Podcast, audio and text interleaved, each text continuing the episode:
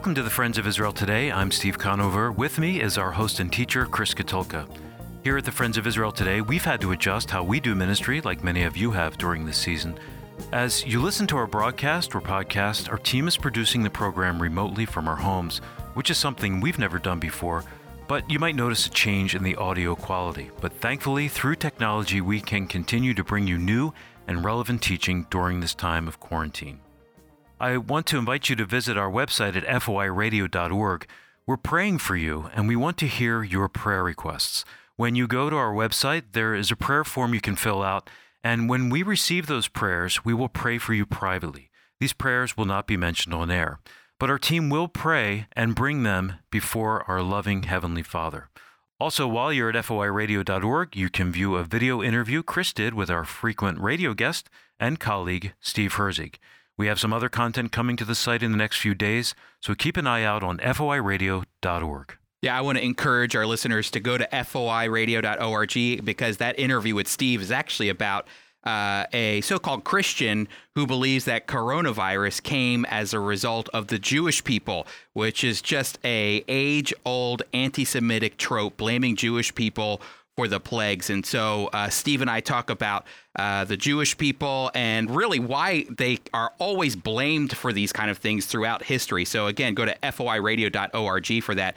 But today on the program, we're going to be uh, continuing our series on how to better enhance our Bible reading during this time. And so last week we we looked at the geography of the Bible. This week we're going to look at the culture of the Bible. I think a great way for us to better understand uh, the scriptures to help enhance our Bible reading. But first in the news, the Israeli government announced the arrival of enormous shipments of supplies for fighting coronavirus, including 2.4 million pills of chloroquine, a drug touted by President Trump to cure coronavirus. Israeli doctors don't endorse giving hydroxychloroquine to patients, but the government is accumulating stockpiles to avoid an international race on pills should its effectiveness be proven. Yeah, here's my take on this. Whether certain Israeli doctors use hydroxychloroquine or not to treat COVID 19, the stockpile of the drug is a smart move by the Israeli government. As Moran Gilad, a professor at Ben Gurion University of Negev, said this In a few weeks' time, if there is official data to show it is beneficial, it will be very difficult to secure the drug. So, if it's proven that hydroxychloroquine stops the lethal coronavirus, Israel will be well equipped to take care of those whose immune systems couldn't handle the deadly virus itself.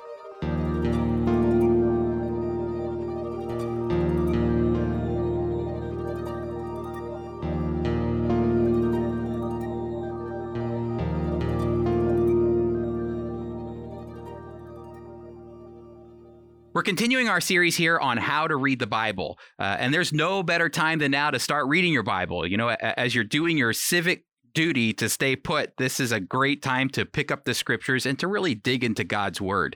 You know, even Mike Lindell, the CEO of My Pillow, a pillow company, stood up at a White House presser and encouraged Americans to use this time to get into God's word. That's right, you heard me. A CEO of a pillow company reminded Americans that the only hope that we have during this pandemic is found in the scriptures.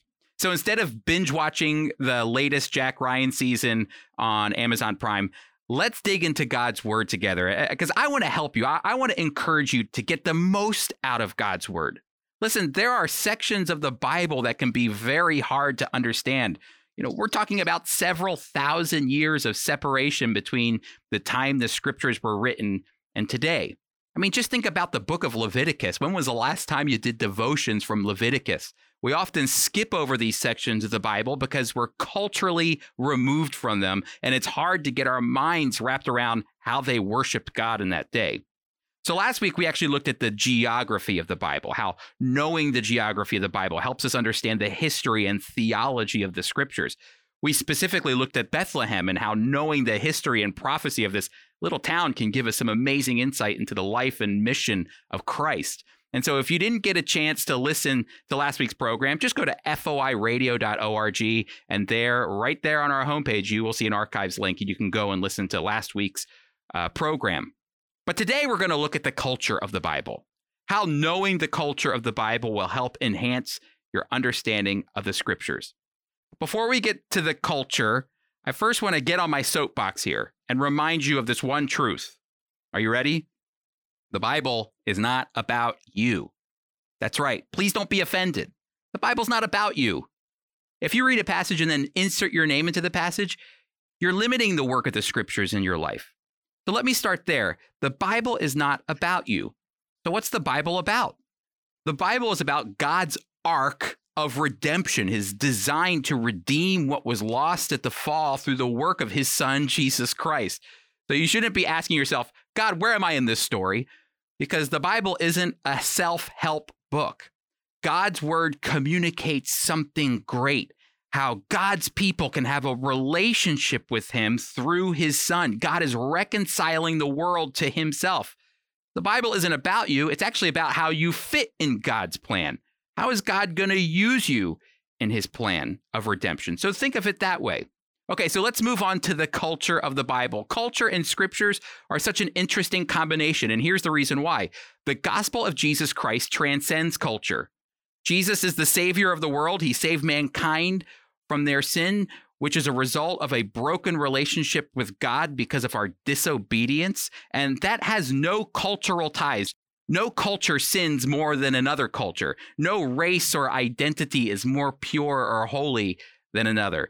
Sin is a cross cultural, multinational, multiracial issue. No one can escape it. And you know what? The church is made up of believers from all around the globe. And despite our cultural differences, or our language barriers. The gospel connects us because we've all been delivered by the blood of the Lamb. So when someone reads the scriptures, whether they're from North America or Europe or Asia or Africa or from South America or wherever, they can read the Bible with assurance that God has sent his son to save them from their sins and he will one day return. We all look forward to that. We all unify under the banner of being saved by the blood of the Lamb.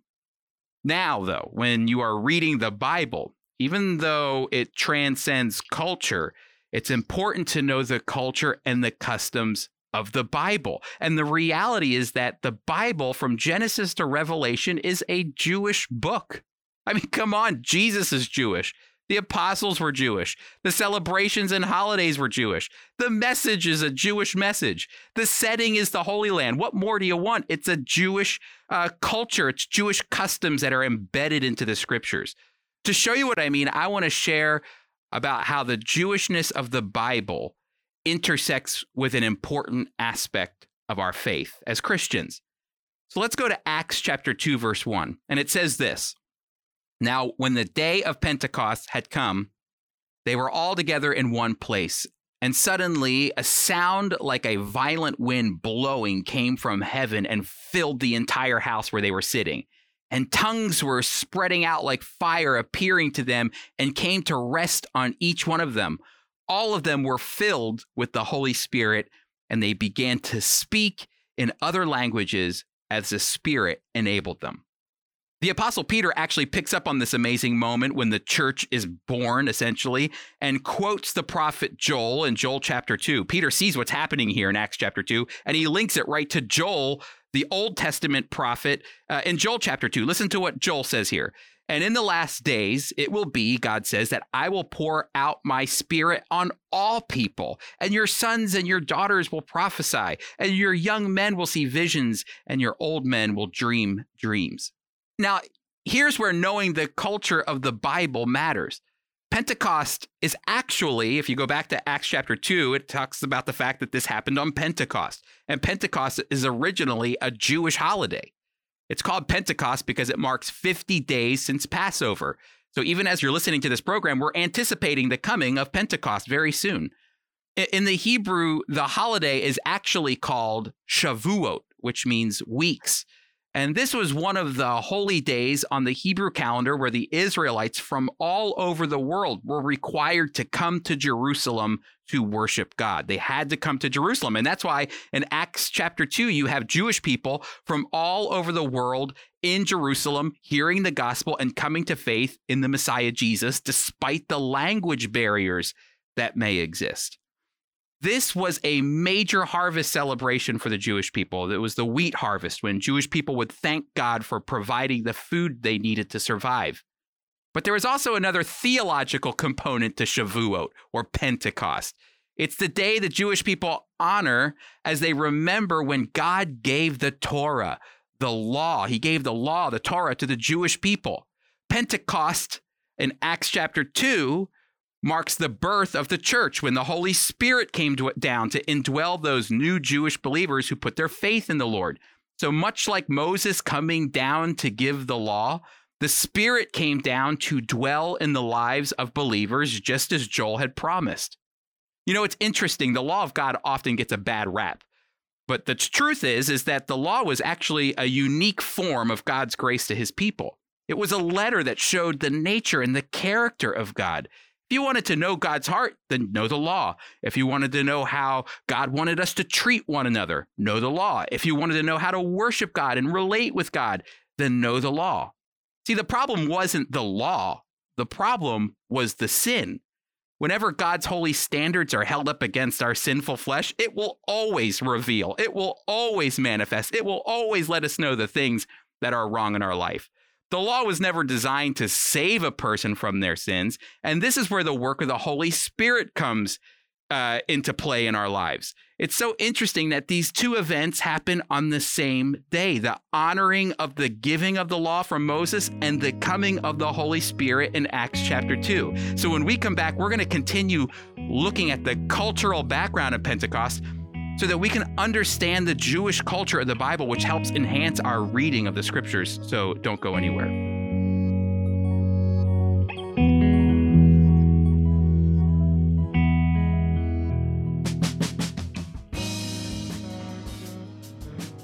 With COVID 19 taking over the headlines and affecting the daily routine of our lives, we want to remind ourselves that God is greater than this virus.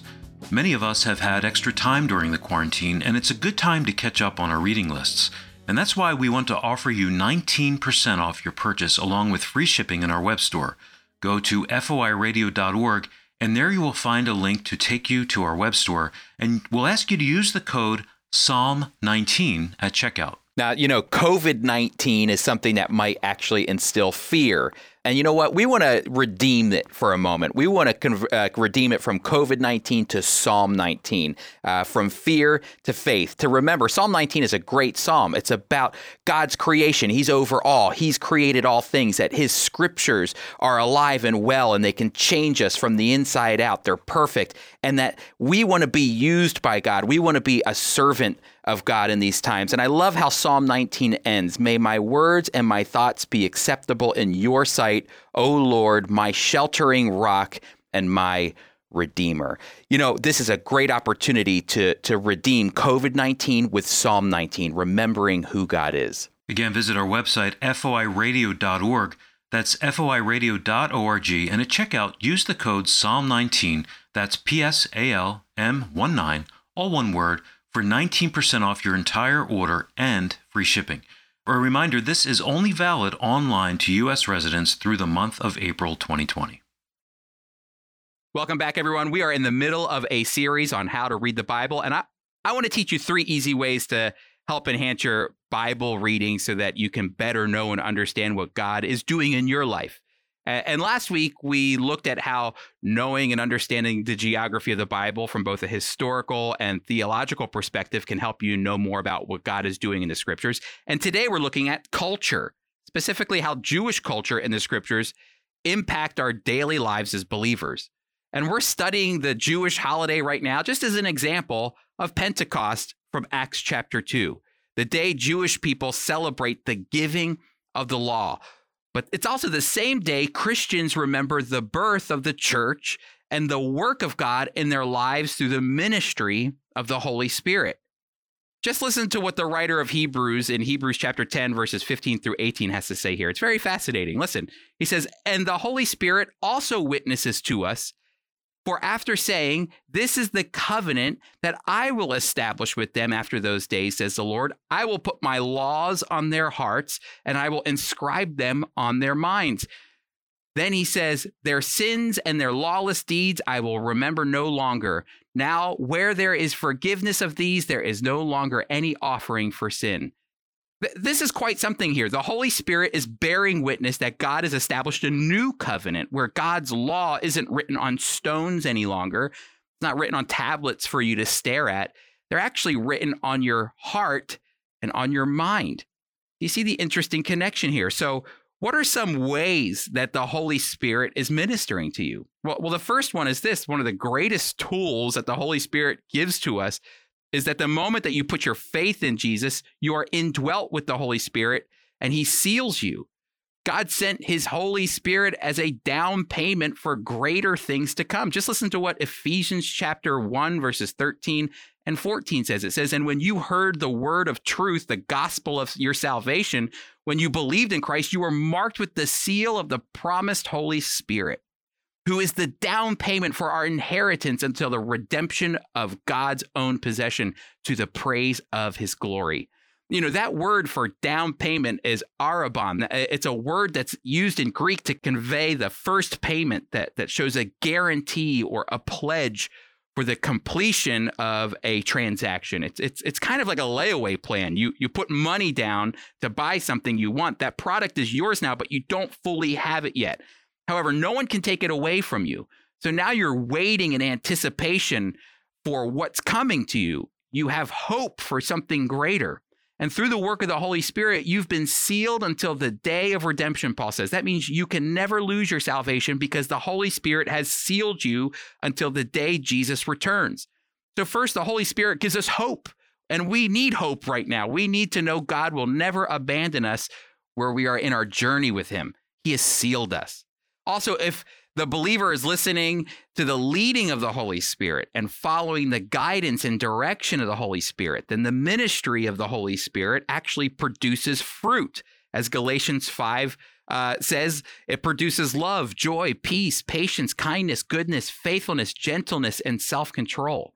So that in whatever circumstances life throws you, you can find joy if you yield to the Spirit peace where there isn't any, wisdom to be patient in moments of fear, kindness in times of stress, goodness when evil is surrounding you, faithfulness in a very selfish world, and gentleness in the midst of hostility and self control in a self indulgent world. The fruits of the Spirit set you apart from the rest of the world because it's more natural to be angry and hostile when things don't go your way. It's more natural to act impulsively when tough decisions need to be made. It's actually more natural to indulge in the pleasure of the world uh, when the journey gets rough. But God has given us the fruits of the Spirit to show the world a different way. You know what always amazes me? Just to kind of loop it all back right in here to this concept of Pentecost, uh, the birth of the church, the coming of the Holy Spirit, and also honoring the giving of the law. What always amazes me about the fruits of the Spirit is that it practically mimics the characteristics of God that are mentioned in the law in Exodus chapter 34, 6 and 7. God wants you to be holy like him. That's the whole point. I, I, hope that you dig into the cultural aspects of the scriptures a bit as you study God's word. The more you know about the culture and the customs of the Bible, the more fully you'll know and understand what God was telling us in the scriptures. Thank you, Chris. As you were speaking, I got to thinking about verses that I've heard out of context, and often they're verses that are directly related to Israel and they're applied either to our nation or to our lives as individuals. So, my question for you is what's the danger of imposing our culture onto the Bible? Yeah, you know, one of the things we're going to talk about next week that I want to look at is when you look at the Bible, I think it's really important to look at it from a literal understanding. That when you read the Bible, you have to read it, and we're going to look at this next week in its context. And so when you when when you're looking at the scriptures, you know, you don't want to just place yourself at the center of it. First, I think you want to pull out what the original meaning is, who the original audience is.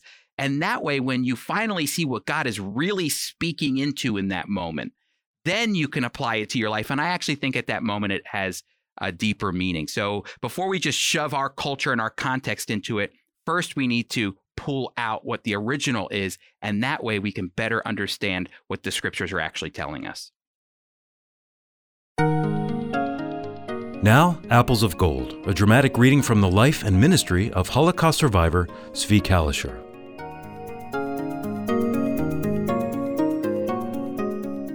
Deuteronomy 20, verse 1 says, Do not be afraid, for the Lord your God is with you here in Israel, we live in the light of this promise day by day. as we face Scud missile attacks from Iraq. We are sure of God's protection. Therefore, we can sing confidently the words of our national anthem, Hatikva. Even with missiles being dropped on us nightly, people continue their daily routines with high morale because they know God has said, I have set watchmen on your walls, O Jerusalem. They shall never hold their peace day or night. Although most of our people do not believe in Messiah, they do trust in the promises of God to his chosen people. There are, however, many new immigrants in Israel, especially from the Soviet Union, who do not know the promises of God since they have lived all their lives under communism. As soon as they arrive, the ultra Orthodox try to convert them into their fold of Judaism. They tell the emigres not to have any contact with Christians, but truth ultimately conquers. I consider it an obligation to comfort such people with the Word of God, and I am thankful the Lord has enabled me to speak their language. When I first talk with a new emigrant, it's not with warnings but in the spirit of friendship. And then we can be open with each other, and I can share my faith. Initially, the emigres are surprised to find a Jewish person who believes in Christ, especially in Israel. One emigrant told me, It is impossible for a Jew to praise the name of this one whom Jews have hated through the centuries. I replied, I have heard many say this. You have been brainwashed against believers from the moment you stepped off the plane. But if you read the Jewish scripture for yourself, you will understand how to have true faith in God. I do not have with me any of the old commentary books, no stories, no traditions. But if you want it, I will give you a Bible in the Russian language, and then you can make your own decision about God. Even though the immigrants have been instructed to stay away from believers, they are independent and want to make their own decisions in their new land. Of course, some are skeptical. Some have asked me if believers in the Lord are against the Jewish religion. I responded, I'm not against any religion if it is in accordance with the Bible. But I am sorry to say most of the people of Israel are far from being the holy people to the Lord your God that he has instructed them to be in Deuteronomy 7 6. I only want to help you find the Lord your Savior. Then you will truly be his chosen people. These immigrants were very moved by our conversation. They said they had learned more in one hour than they did during several days of instruction from their assigned guides. I pray the Lord alone will be their guide and lead them into His truth, which alone will make them free. Finally, during these difficult days, I pray for the peace of Jerusalem. May they prosper who love you.